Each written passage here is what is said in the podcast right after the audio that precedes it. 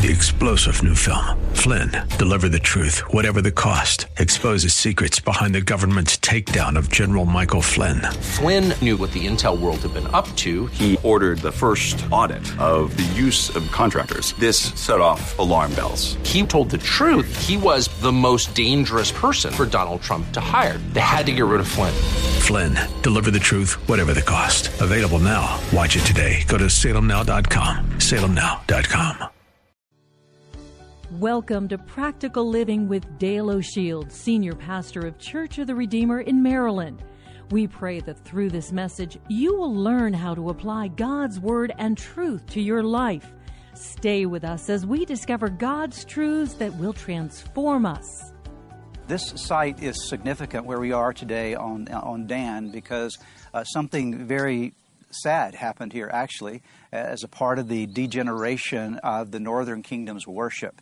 And of course, what happens over a period of time is because of the degeneration of the northern kingdom's worship, their idolatry, failure to stay uh, true to God, eventually then they are captured by the Assyrians, and the Assyrians come in and disperse them and Judah continues to remain in relationship with God to some degree. Of course, eventually they fall away from God as well and end up with the Babylonian captivity. But and Jeroboam now is uh, running the northern kingdom. He is his influence is here as the ruler or the king of this area. Notice what happens, verse 25. Jeroboam then built up the city of Shechem in the hill country of Ephraim, and it became his capital. Later he went and built up the town of Peniel. Jeroboam thought to himself, Unless I am careful, the kingdom will return to the dynasty of David. When these people go to Jerusalem to offer sacrifices at the temple of the Lord, they will again give their allegiance to King Rehoboam of Judah. They will kill me and make him their king instead. So now he's the king of the northern kingdom, but where does everyone have to go to worship? To Jerusalem, right? And so his concern is if we go, if I let all of our folks go back down to Jerusalem, what's going to happen is they're going to be influenced by Rehoboam. They're going to become loyal to Rehoboam again. I'm going to be in really big trouble. They're going to kill me, and I'm not going to be in the picture any longer. And so, for his own personal expediency and political expediency, he makes a, a decision, a bad decision. So, on the advice of his counselors, the king made two gold calves. He said to the people, It is too much trouble for you to worship in Jerusalem. Look, Israel, these are the gods who brought you out of Egypt. He placed these calf idols in Bethel and in.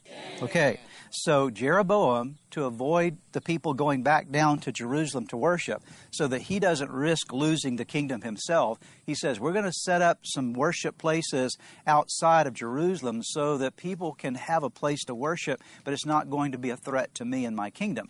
And he did it at Bethel, he does it at Dan. And what was set up at both of those places, the Bible says that there were idols in the form of a gold calf, all right? Verse 29 He placed these calves idols in Bethel and Dan at either end of the kingdom, but this became a great sin, for the people worshiped the idols. Okay, that's a very important word, what I want to talk to you about in just a moment. Traveling as far as Dan to worship the one there, right? Let me stop there and let's talk about this. And so this was considered to be uh, worship of Israel to God, but instead of really worshiping God, what were they worshiping? They were worshiping an image, okay? And the image they were God says, "Don't make for me any graven image. Don't worship any idols. Don't make any graven image to me." And so in the high place, which by the way, this place had been a high place of worship of all other kind of gods throughout the years as well, but now Jeroboam comes in and establishes this as a place of worship with the sacrifices being offered here. Now, so often when we think about about idolatry, we think about it in the form of bowing down to an idol or bowing down to a god or bowing down to some kind of image. And of course, that is what was going on here. They were worshiping, offering sacrifices to an image, to a golden calf.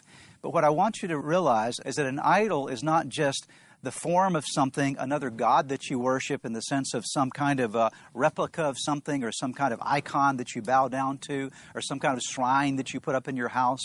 All those kind of things certainly are spoken against in Scripture. But idolatry is something that goes far beyond that. Idolatry is when you put anything in your life that goes before God. That's all it is, okay? So anything in your life. You can have someone that you have in your life that you put before God, and if that person comes in your life before God, then what is that person to you?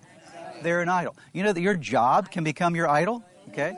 You can worship at the altar of your job. If the most important thing to you is what your position is and what your title is and how everybody else views you on the job, and you spend all of your time and energy trying to make sure that you are just that this is the center of your life, what does it become?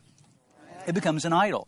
Uh, they're all money can become an idol. I've got to have more money. I've got to have more of this and more of that. Material things. There are all kind of things that can become idols in your life, and all through the New Testament, not just in the Old Testament, but all through the New Testament, we're charged, we're warned, even as Christian believers, to be very careful that we do not allow any idols to form in our life. In fact, if you read the first letter of John, First John, you'll find that John talks about idolatry there as a, an apostle of the early church. And so, what I want to encourage you to remember as we are here in this place, Tel Dan, we look at this altar that was established to a, an idol, and we think about how horrible that was for Israel, forsaking God. Let's, let's not just condemn them for what they did. Let's be reminded of the fact that sometimes we actually do the very same thing.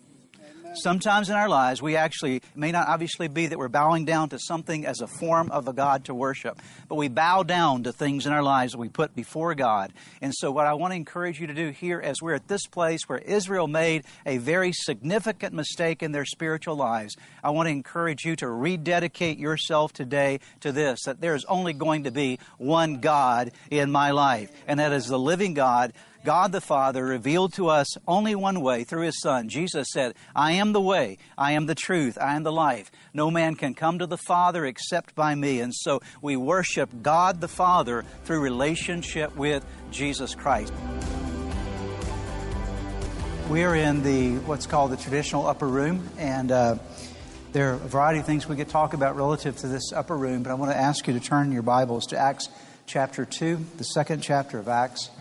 And um, we'll talk a little bit about the coming of the Holy Spirit, the importance of the Holy Spirit at work in our lives, the value of that, the importance of it, and uh, an opportunity for us to begin to ask God to fill us with the power of His Holy Spirit.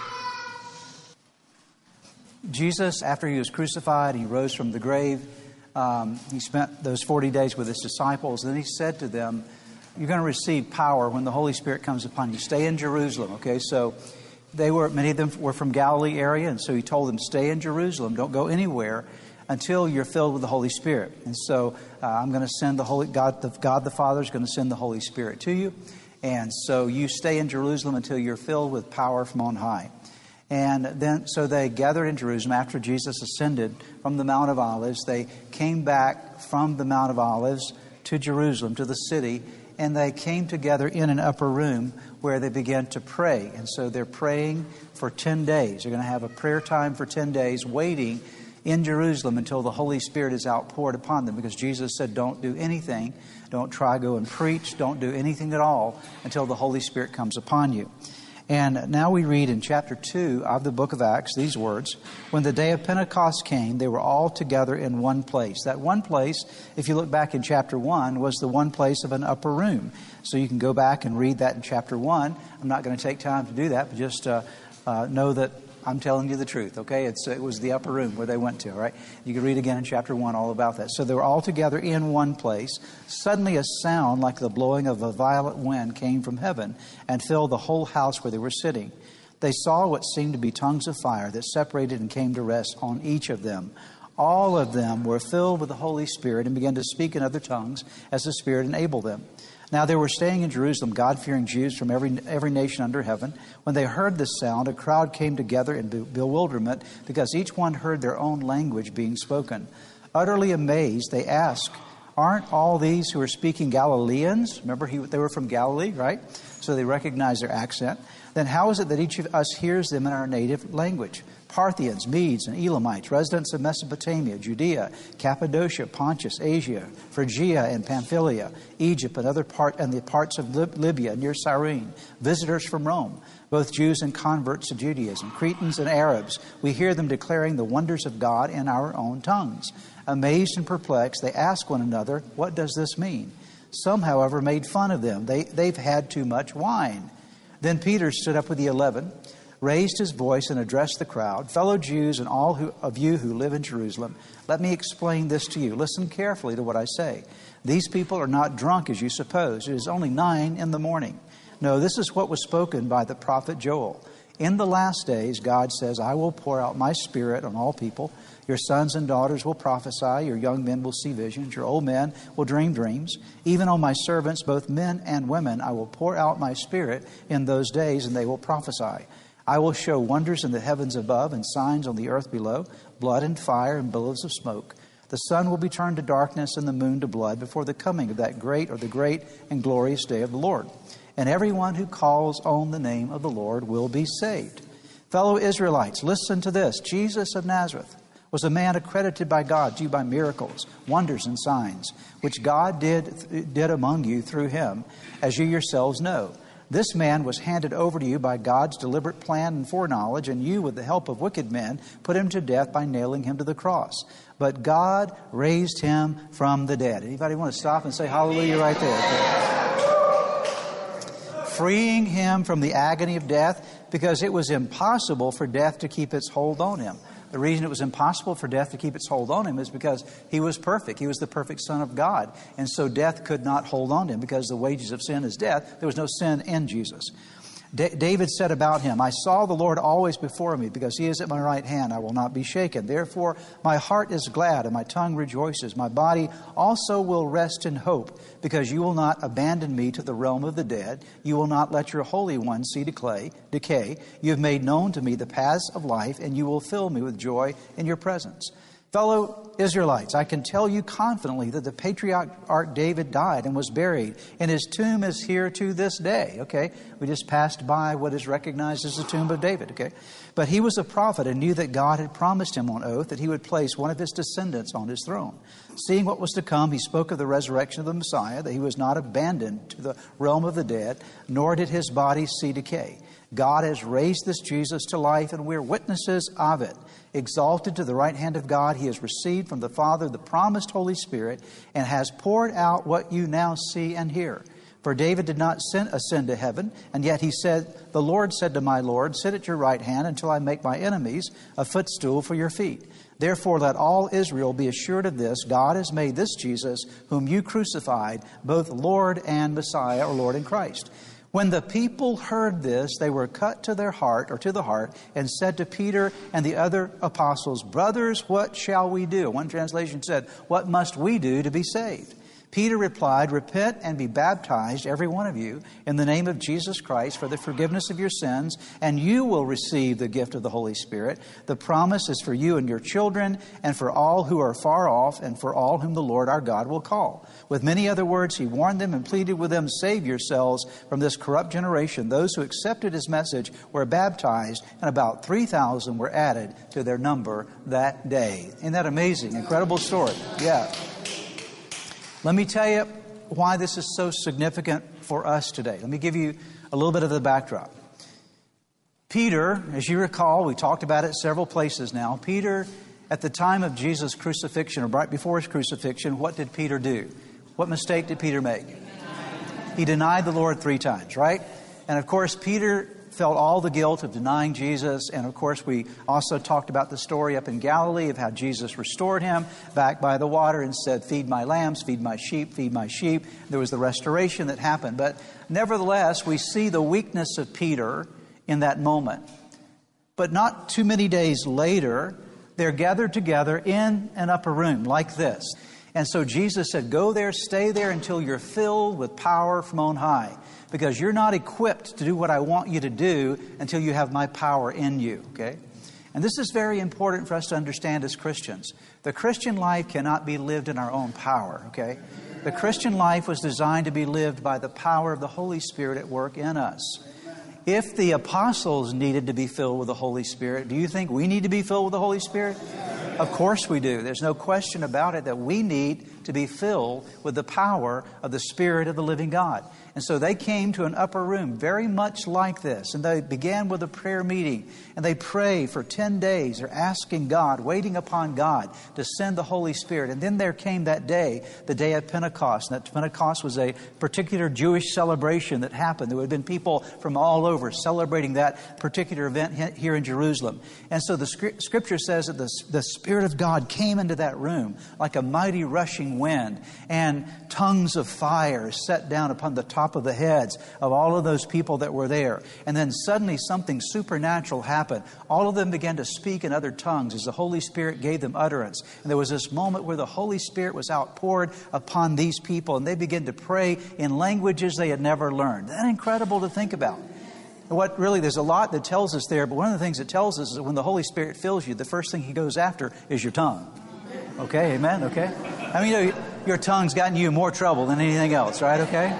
Would you agree? Okay? Your tongue has gotten you in way more trouble than your hands have, okay? Uh, so, it, so the Spirit of God set upon them tongues of fire and touched their tongues. They began to speak in another language as the Holy Spirit gave them the utterance. They began to pray in languages they'd never learned before.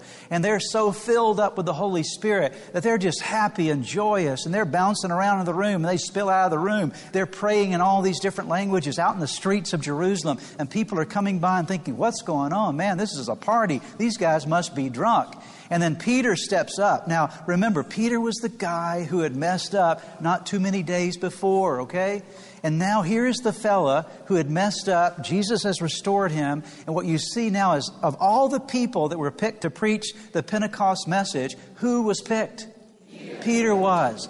Why? Because he knew something about grace, didn't he? He understood what grace was all about. And so he was chosen by God to preach that Pentecost message. And so he begins to share the message. He says, No, no, these people are not drunk. Uh, this is nine o'clock in the morning. People would not be drunk at nine o'clock in the morning. No, this is that which was spoken of by the prophet Joel that I'm going to pour out my spirit in the last days upon all flesh. And young men will see visions, old men will dream dreams. It's going to be an amazing event. And so this is what God said he was going to do. He was going to take the Spirit of God and put it into the lives of people. And of course, we see what happened that day that as he preached this message, talked about Jesus and his death and resurrection, who he was, in that moment, people were convic- convicted in their hearts that they needed a relationship with Christ, and they asked the question, What must we do to be saved? How can we have what you have? And Peter said, Repent. That is, turn. Do a 180. Turn your life away from the world toward God.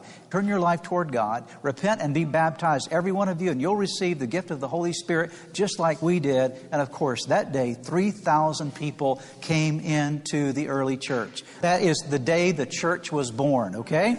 And that first day, we know that the church had at least 3,120 members. Okay? It was the first mega church that ever existed, okay, right?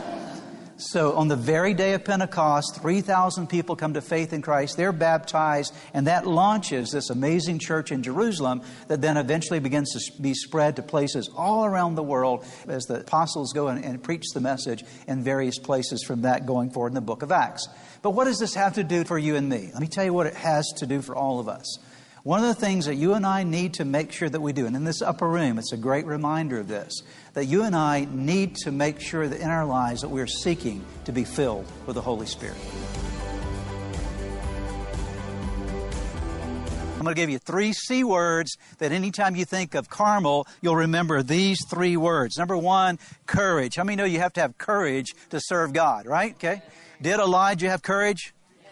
He was one, and there were 450 prophets of Baal. Let me tell you, it may seem like the world that we're in today, there's a lot of anti God forces in our world. They're all around, and their voices are loud, aren't they? Okay? So, what do we need to be in the face of a world that is shouting unbelief and shouting anti God things? What do we need to be as the people of God? We need to be like Elijah. We need to have, what's the word again? Courage. Okay, Elijah had amazing courage to withstand those 450 prophets of Baal. And by the way, who gave him that courage? God did. He gave him the courage, and God can give you the courage to stand strong. This is the power of God working in your life. The second word I want to give you is confidence, okay? So courage and confidence, okay. Did Elijah have confidence? What did he do? When these guys are like trying to get Baal to answer, he starts taunting them and say, maybe your God's asleep. Shout louder. What's going on here? See, Elijah was not stressed at all. You know why? Because Elijah knew who God was, okay? Know who God is. God is still alive and well in our world today. God is not sleeping. He's not distant. God is alive. So it starts with courage, and with courage, then we add to it. What's that word again? Confidence. Confidence that God is going to work in our lives. And then the next word I want to give you is conquering, okay? So out of your courage and out of your conquering will come, uh, out of your courage and confidence will come, what's the other word? Conquering, okay? Who ended up winning the battle that day? Not Elijah, really. Who was it? It was God that won the battle. Face your problems with confidence and face your problems knowing that in the end, who's going to conquer, okay? Our God is a mighty God. Our God is powerful. Our God is the God who fights for us. Elijah didn't have to fight that day. God fought for him, and then he fought in the power of God to kill the 450 prophets of Baal. So anytime you think about Mount Carmel, remember those three words in your relationship with God. Number one, it is courage. Number two, I'm, I'm going to have confidence. And number three, I know that God will always conquer. Amen. Jesus says, Who do you say that I am? Simon said, You're the Christ, the Son of the living God. Jesus said, Blessed are you, Simon, because flesh and blood did not reveal this to you. You didn't get this just by thinking about it, or you didn't get this from a conversation you had with people. The Heavenly Father helped you to understand who I am. And upon this rock, I will build my church, and the gates of Hades, as we'll talk about in just a moment, or the gates of hell will not prevail against it. Now, there's some confusion at times about what Jesus meant when he said to Peter, Upon this rock, Peter, I will build my church, and the gates of hell will not prevail against it. Jesus was not saying to Peter that Peter was going to be the rock of the church. Because some of you know that Peter was not very stable all the time, right? Okay? And so Jesus is not going to build his rock on Peter. And some traditions will say that Peter is the rock of the church, he's the foundation of the church. Uh, that's not our understanding of Scripture. Peter, the revelation that Peter had about who Jesus was is the rock of the church, right? And so here's the thing that we come to faith in Christ by acknowledging that Jesus is the Christ, the Son of the living God, and then we are standing on the rock who is Jesus Christ. The rock is not Peter, the rock is the revelation of who Jesus is, all right? And so to get to heaven, you don't need a relationship with Peter, you need a relationship with Jesus, right? Okay? Peter doesn't get you to heaven, Jesus gets you to heaven. And Jesus is the one that provides the rock and the security for your life. Now it's interesting that in this place, uh, gods that were worshipped here, going back to uh, Greek periods, Roman periods, and those kind of things. As was mentioned, there's a cave in the middle where water came out, and that area was known as the gates of Hades or the gates of hell. So you can just imagine that Jesus says right here in this place, in a known place where people would have identified that this being the very gates of hell. This area, Caesarea Philippi, was known as Sin City. I mean, you think that Las Vegas is bad? This was a bad place when it comes to, just the moral degradation of this area. And so Jesus said, Upon this rock of revelation, I will build my church, and the gates of Hades he could have very well pointed in that direction because that would have been their identity. But of course, we know it goes beyond that. The demonic structures, the demonic entities that exist, the gates of hell will never prevail against it. I want you to know that Jesus Christ is building a church that no demon will ever prevail against, okay? There's no false God. There is no demon that can ever prevail against. And when we stand in relationship with Jesus Christ, as I mentioned in one of our other teachings, we stand in an authority that comes by Him. And then He said this I will give to you the keys of the kingdom of heaven. And whatever you bind on earth will be bound in heaven, and whatever you loose on earth will be loosed in heaven. Jesus said, Now that you understand who I am, and you understand the authority that we have in relationship with in your relationship with me, and that the gates of hell cannot even prevail against the church that I'm building. Now I'm going to give you some keys. What do keys do? Keys lock and unlock, right? And so I want all of us today to remember that when you came into relationship with Jesus Christ, Jesus gave you a set of keys.